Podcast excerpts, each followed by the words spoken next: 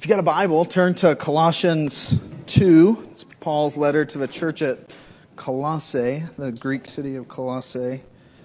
Um, fun fact about me I've only broken one bone ever.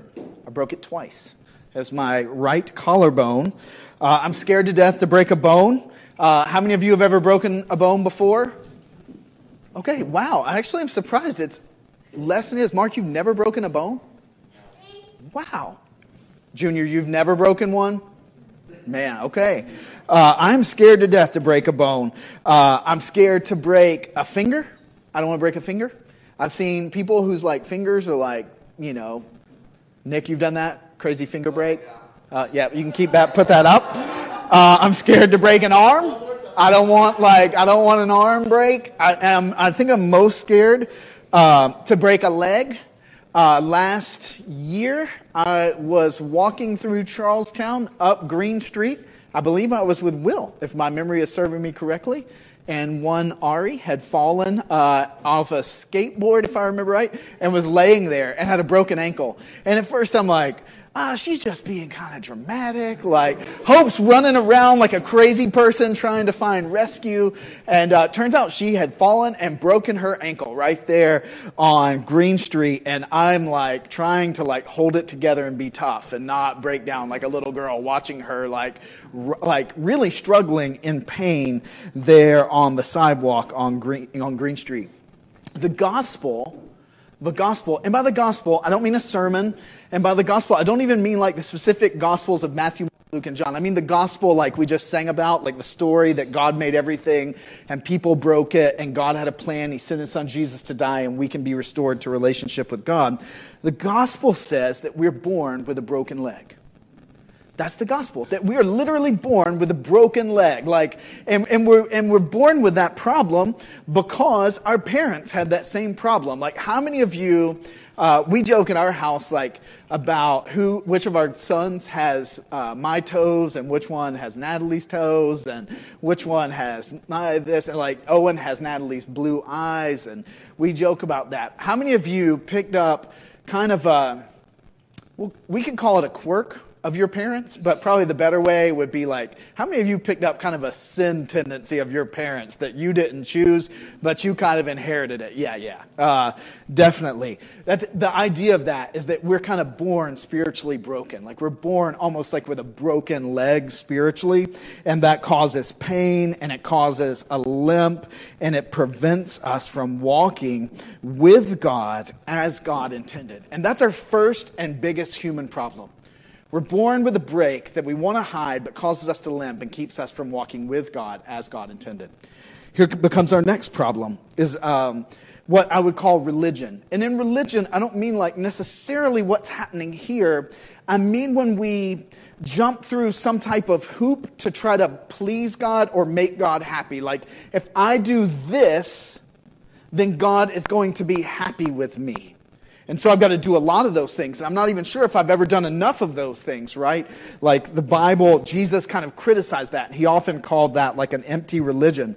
That would be like taking that break, our first problem, and then setting it improperly. When you broke your finger, was it set improperly? Like, why is it still funky? Uh, never mind. I'm sorry I asked.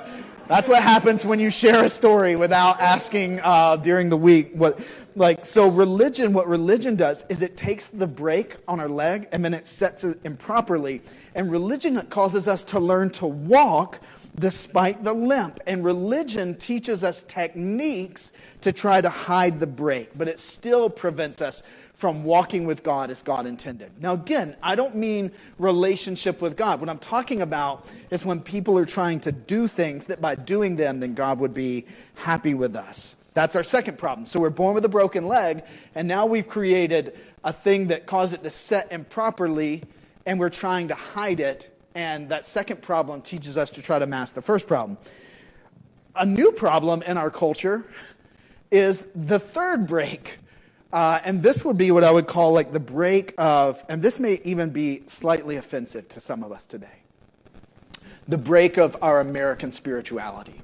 And our American spirituality takes the second break and, um, and it sets it again improperly. But then it denies it and it declares, it tells you to declare that you're stronger than you think you are. It tells you to heal your, to will yourself into a healing, but it still prevents you walking. We've got a spirituality in our culture that's a lot like going to the grocery store. Like I take the grocery cart, um, the car- is carriage, is that, or is it buggy here? I can't remember in New England. It's different than what I grew up with, and I never get it right. It, it's like taking the carriage, our American spirituality, and we throw in some like, I'm awesome, and we throw in some God loves me just like I am, but he lets me stay there, and we throw in a little bit of like Eastern mysticism, and then we throw in some this, and we throw in some that, and we get to the, we get to the counter, and we found, we, we found that we've created a God who kind of does all the stuff we like and never really pushes back on what we don't like. And that becomes the third break. That's, that one tries to keep you in denial, but it still prevents the walking with God as God intended. But it sounds awesome. It sounds awesome. And it's culturally like the way to do it. And yet we've got a thrice broken leg, twice misset. And here comes the gospel. The gospel does not deny our brokenness. The gospel actually declares our brokenness. It exposes the limp. It acknowledges the pain. It declares our weakness. It, it, it looks square in the face of our inability to heal ourselves. And then, and this is the painful part, and, and American spirituality and religion will not tell you this. What the gospel does, it breaks your leg like it's never been broken before. It breaks your leg like it has never been broken before. It's the worst pain yet. But you know what the gospel does? The gospel takes our thrice broken leg and for the first time it sets it properly. The gospel takes our broken leg and our limp and our desire to hide and our desire to try to walk right and it sets it properly as God originally intended. And with that, let's read Colossians 2 6 through 15 today if we can. I'm reading from the ESV Bible. And let me tell you, if you're watching my Facebook Live and you want to comment in, I would love for you to comment in. If you are sitting here and you can multitask, if you want to be on the Facebook chat, I think that's awesome. I know people on Facebook Live love hearing from you, and I know it helps you pay attention to be talking with them, and I think it's awesome. All right, Colossians 2, verses 6 through 15. Therefore, as you receive Christ, Jesus the Lord, so walk in him. So walk in him rooted and built up in him and established in the faith, just as you were taught, abounding in thanksgiving. See to it that no one takes you captive by philosophy and empty deceit, according to human tradition, according to the elemental spirits of the world, and not according to Christ. This to me would be that idea of religion and American spirituality. Don't get taken captive by that. Don't get taken captive by that. Number, verse 9 For in Christ, in Him, the whole fullness of deity dwells bodily. And you have been filled in him who is the head of all rule and authority. In him also you were circumcised with a circumcision made without hands. If you know what that word means, yep, it's that same word. We'll get to that in a minute. By putting off the body of the flesh by the circumcision of Christ, having been buried with him in baptism, in which you were also raised with him through faith in the powerful working of God who raised Christ from the dead and you who are dead in your trespasses and the uncircumcision of your flesh, God made alive together with him, having forgiven us all our trespasses by canceling the record of debt that stood against us and its legal demands. We owe God a moral debt that we couldn't pay, and he canceled the debt by putting it off on Jesus. The end of verse 14. This he set aside, nailing it to the cross. He disarmed the rulers and authorities and put them to open shame by triumphing over them in Him. That's the gospel. Let me go through kind of verse by verse and, and make sure that we understand because uh, in this room, people have kind of come all, like from all along the spectrum on what this is and what this does and what this is, the Bible, and what it does, and what this is, the church, and what it can accomplish. And it really all comes down to the gospel. And I want to make sure we talk about that for just a moment this morning. In verses 6 and 7, Paul says, You received Christ. Walk in him. This is the idea of the healed leg. Has anybody in here ever broken a leg? Like the old school cast, like plaster cast, plaster cast? Man, what was it like when you took that thing off for the first time? It was all smelly under there, and Carson had some Cheetos in his, like some M and M's he had dropped. Like, was it tough taking those first steps? It was skinny leg. Paul says, Look, for those who've had a thrice broken leg and the gospel has broken it and set it properly, now begin to walk in Him, established in Him. That's relationship. I said a moment ago that religion breaks the leg. What God is offering human beings is not religion. What God is offering us is relationship with God in Christ. Every time I hang out with Howard and Nicole, by the way, both of you say it, you're like, you know, it was like the first time in my life I heard that I can have a relationship with God. And it was like the light bulb went off. We can have relationship and we walk with Christ in relationship. Paul says, being rooted in Him. That, that Greek word there means like Paul saying, being rooted in Christ, having been rooted in Christ, and knowing that you will forever be rooted in Christ. It's passive. Christ rooted you in Himself. Christ is the soil. The gospel is the idea that we are planted as a seed in Christ and we are rooted down into Him. We don't even do it. When he says being built up, that verb is present and it's passive and it's plural. In other words, he says, all of you guys continue being built up in Christ together. He's doing it for you. Let Him keep doing it. And then being established in the faith, same verb tense continue being established in the faith. That's why church is so important. That's why the, the, the ordinances or the sacraments are so important that we see them. They don't make us holy, they remind us that we've been rooted in Christ and are being established and built up in Him. Verse 8 says, No more religion, no more spirituality, only relationship. See to it that nobody takes you captive by some human philosophy.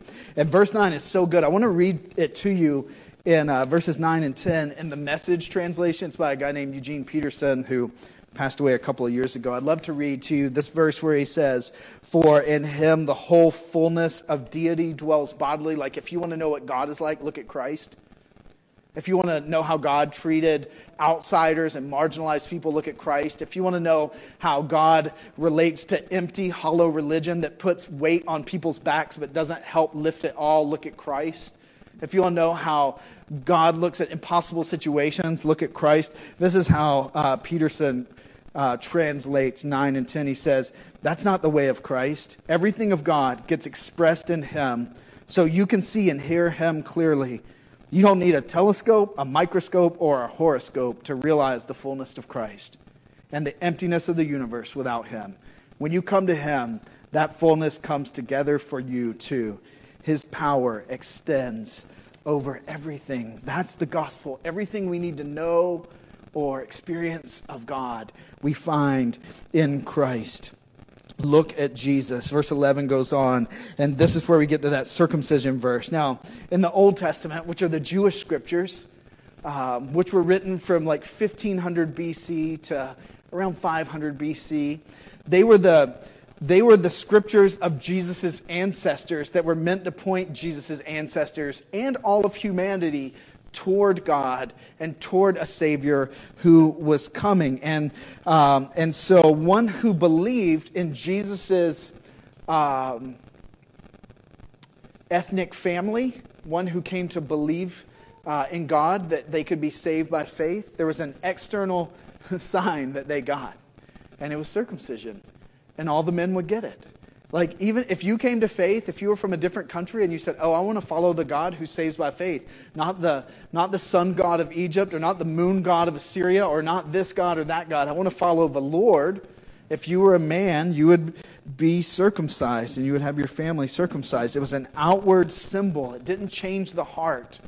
When someone got circumcised, out of Jesus' sort of ethnic roots, when they were circumcised, it was their declaration that they believed. It did not save them, it was just an outward symbol of something that God was doing in their heart. It didn't change them. Verses 12 and 15, Paul get, begins to compare, and he says, In the New Testament, in the light of the gospel, in the wake of Jesus, the symbol is now baptism. Can I tell you uh, two reasons why? I can tell you a lot of reasons why.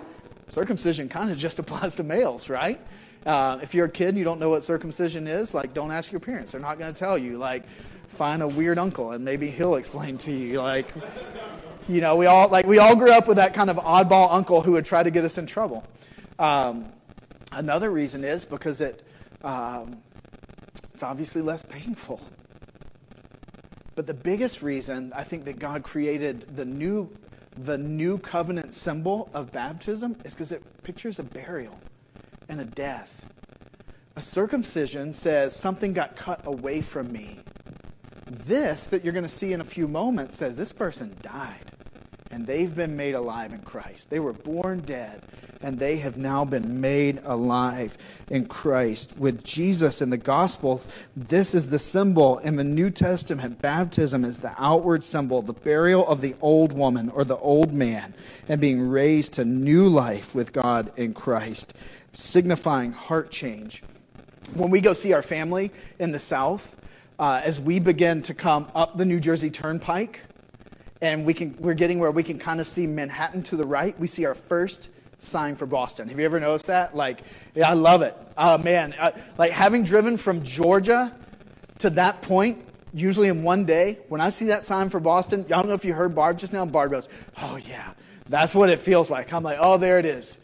So I'm flying by Manhattan here, and I see the sign. The sign is not the destination, the sign is not the thing. The sign tells me that the thing is ahead. Baptism is not the thing. Baptism is the sign of the thing that God has already done in our hearts. It's not the thing, it's the sign of the thing of what God is doing. And the word baptism and we were talking with our Catholic neighbor the other night because she's recently had a, a little baby. I, I, hope she's watching this later. I'm going I'm to encourage her to watch it. Uh, and her family has really pressured her to baptize their newborn. And she's like, I just don't know if I believe that. And I was like, well, if you really want to mess with your parents' minds, give them a quick Greek lesson. The Greek word for baptism is just dunking. Like literally, John the Baptist, his name just meant Dunkin' John. For all the Dunkin' Donuts fans in here this morning, like he was the original dunker. Like he he he was dunking all the time. Like, and so baptism just means dunking. It means immersing. Why did we get this word baptism? Because King James, who hired out a bunch of scholars to translate the Bible into working man's English 400 years ago, hadn't been dunked he had been sprinkled.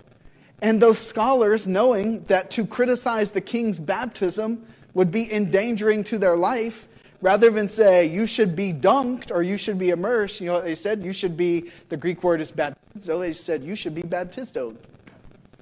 Save their heads. When the Bible says baptize, it always means put under and brought out. And just so you know, it's not just some Christian term that Christians made up. That word means brought under the water and pulled out every time you see it in ancient Greek. That word was just a word that was created so that scholars wouldn't lose their lives or be thrown into jail. When the Bible calls us in verse 12 to be baptized, it's saying, man, we're supposed to go under the water and be dunked. And now, let's say what baptism's not. Baptism is not saving. Whether someone's baptized in the Catholic Church or baptized in Christ Church or baptized anywhere, it doesn't save them. It's a sign, it's not the destination. Baptism doesn't save infants and it doesn't save adults. Also, baptism is not cleansing. A couple people are going to be dunked here in a few minutes. It's not going to take Drew and, like, we're not going to take a bad person and put him under and then pull a good person out of the water. We're also not going to take a dirty person and then put him under the water and he's going to come out a clean person. That's not what baptism is. What it, it's also not rescuing. When I got when I got dunked, I thought I'd want to quit like beating up my brother. It didn't happen. It didn't happen. Like I remember getting baptized at our church on a Sunday night, and um, and then that next Monday, my babysitter, her name was Paige Phillips. Um, I remember her like pushing and picking at me. And I was like furious with her. And I was like, I don't know if you know it. I got baptized yesterday. Didn't faze her at all. She wasn't a Christian. She didn't care. Didn't faze her at all. It didn't like I was still ang- I was angry with her on that Monday as I was with her on Friday. Um, baptism is not rescuing in the sense that it won't. This is this water is not going to deliver a person from temptations, problems, sickness, consequences, doubts, or struggles. It's not for moral angels, and it will not make you one. Drew's a great guy because Christ is in his life. He's not going to be a greater guy because he gets dunked today. It's just not how it works, and it's not how God intended for it to work. It's for those who God has saved and declared saints in Christ through relationship with him by faith. Here's the thing the gospel is the healing. The gospel is the healing. In the thrice broken leg, the gospel is the healing. It's the only healing we have, and God is the healer. And it starts when we turn to God and um, turning from ourselves and trusting Him and, and letting Him initiate a relationship with us. It's surrender. The gospel is surrender, it's death. That's why I said the breaking leg is the most painful because it's death. Like, I wish I could be like, you know what, becoming a Christian's awesome become a Christian, you're going to have more money in your bank. You're not going to have any problems. You're never going to get cancer. Your family's going to live to 150, and then you're all just going to spontaneously get beamed up out of here. No problems, no temptations, whatever. I would be completely lying to you. And there are millions of pastors on planet Earth right now lying to people Sunday after Sunday, telling them that if they become Christians, it makes all their problems go away. The gospel is the breaking of the leg in that moment of total surrender, God beginning to put it right. It's relationship. And here's what baptism is baptism is the declaration I have been healed. Baptism is not the healing, the gospel is the healing. Baptism is the declaration I've been healed. And here's the other thing I need to tell you baptism is the first step of obedience. Dunking is the first step of obedience. Ba- God is the Savior. The gospel is the healing. Baptism is our declaration, I've been healed. And it's our first step of obedience. I've got a quote I'd, I'd like to share. Can we get that up, the stock quote? Do we have it? Oh, man. You almost made me hold my breath because I didn't put it here. So I think they might have it. Let me see if we can get to it here in just a moment. Just yell at me when you get it. I'm going to keep moving forward. Baptism is proof of our commitment to God. Baptism is proof of our commitment to God. We celebrate, like in a moment, we're going to celebrate commitment to Christ, and we're going to remember ours. Renee, when people get baptized, does it cause you to remember the day you got baptized? Yeah. Carson, when, like when you, last year, Carson baptized his son Barrett. When you were baptizing Barrett, were you more just trying not to like hold him over under too long or were you also remembering yours what was like it's a little bit of both isn't it it's a little bit of both every time we do baptism i remember when i was dunked i remember it distinctly oh you're amazing thank you uh, rc sproul has said this he said uh, in this book called What is Baptism? Really short book. It's free in iBooks, I believe. He says, In the previous chapter, I asserted that baptism is not necessary for salvation. Baptism is not necessary for salvation. Repeat that with me. Baptism is not necessary for salvation. Okay? If you leave here with nothing else, do not leave saying, you know, I'm kind of confused. If JD said that baptism is not necessary, is necessary for salvation, it's not. Baptism is not necessary for salvation. However, if you were to ask me, is baptism necessary for a Christian? I would say absolutely. It's not necessary for salvation, but it is necessary for obedience. Because Christ, with no ambiguity, commanded that all those who belong to him, who are part of the new covenant family, and who receive the benefits of his salvation, are to be baptized in the Trinitarian formula. In other words, in the name of the Father, the Son, and the Holy Spirit. Is it necessary for salvation? Oh, wow, good. Um, it's not necessary for salvation. Is it necessary for obedience? Yes. Yes.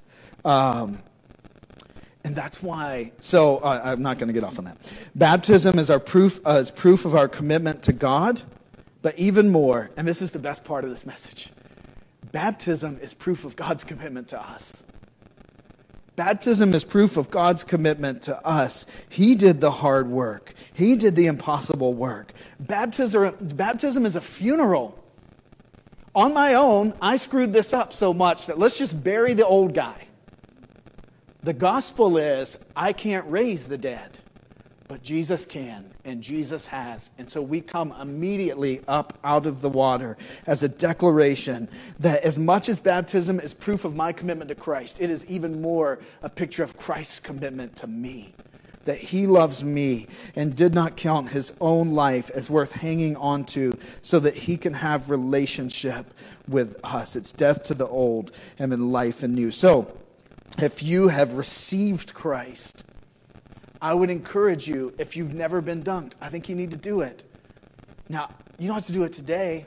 We're ready if you want to. We, we actually have extra towels, extra shirts, and we can go from kids medium all the way up to adult extra large.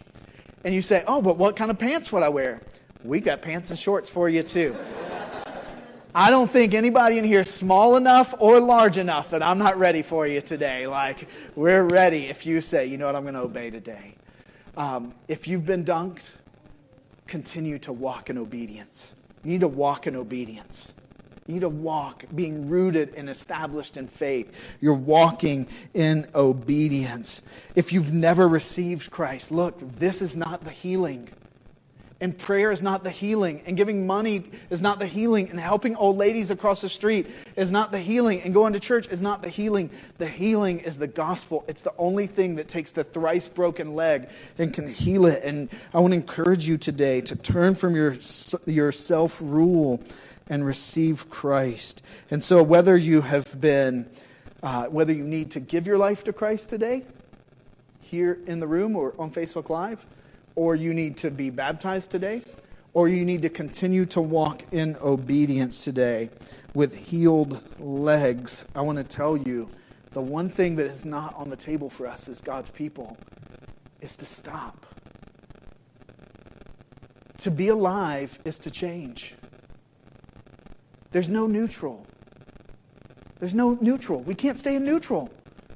There's no neutral in our faith. If you, um, if you can make a biblical case that there's neutral, I would love to see it. I've never, I've yet to find it.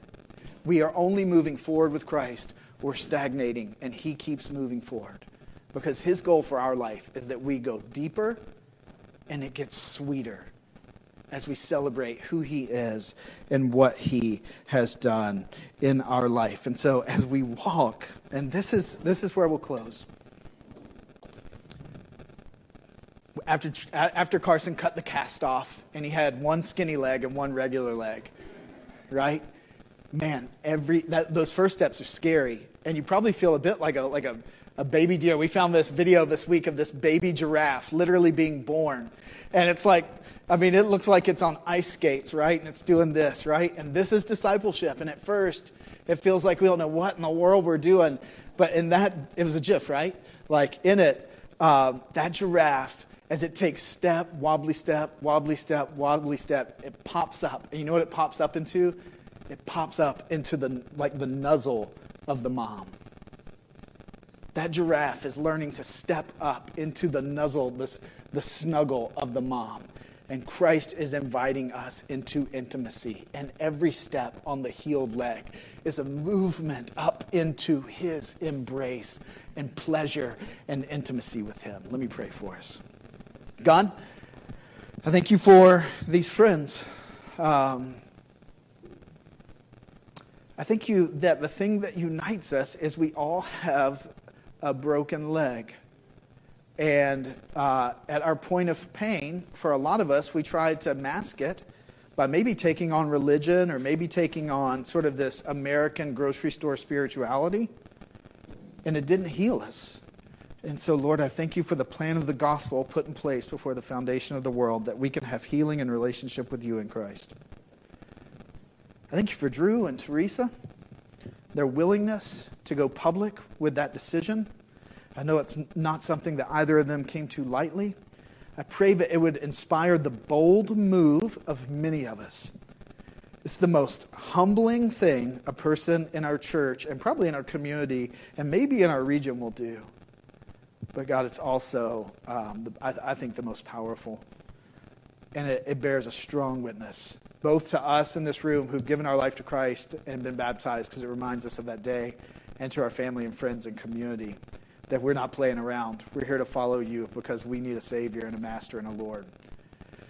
So, God, however people are responding, maybe they're, maybe some are going to turn from their sin and, and trust in you today and just say, Jesus, I, I know I need you. And I thank you that you had a plan for that and you died for me on the cross. And, and right now I'm turning from sin and self rule and I'm surrendering my life, my whole life, and nothing but my life to, to you. God, I thank you for the truth of the gospel that, that that plea for help is enough of a confession to save us. God, for others, and I know there are folks in this room who maybe grew up in a tradition where they were uh, sprinkled as kids.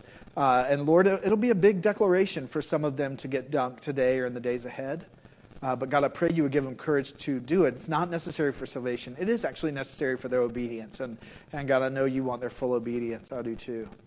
Uh, Lord, for uh, those who have are part of your family and they've been dunked. I pray that they would continue to walk in uh, rooted and in relationship and established in Christ and in one another. Oh, how we need each other.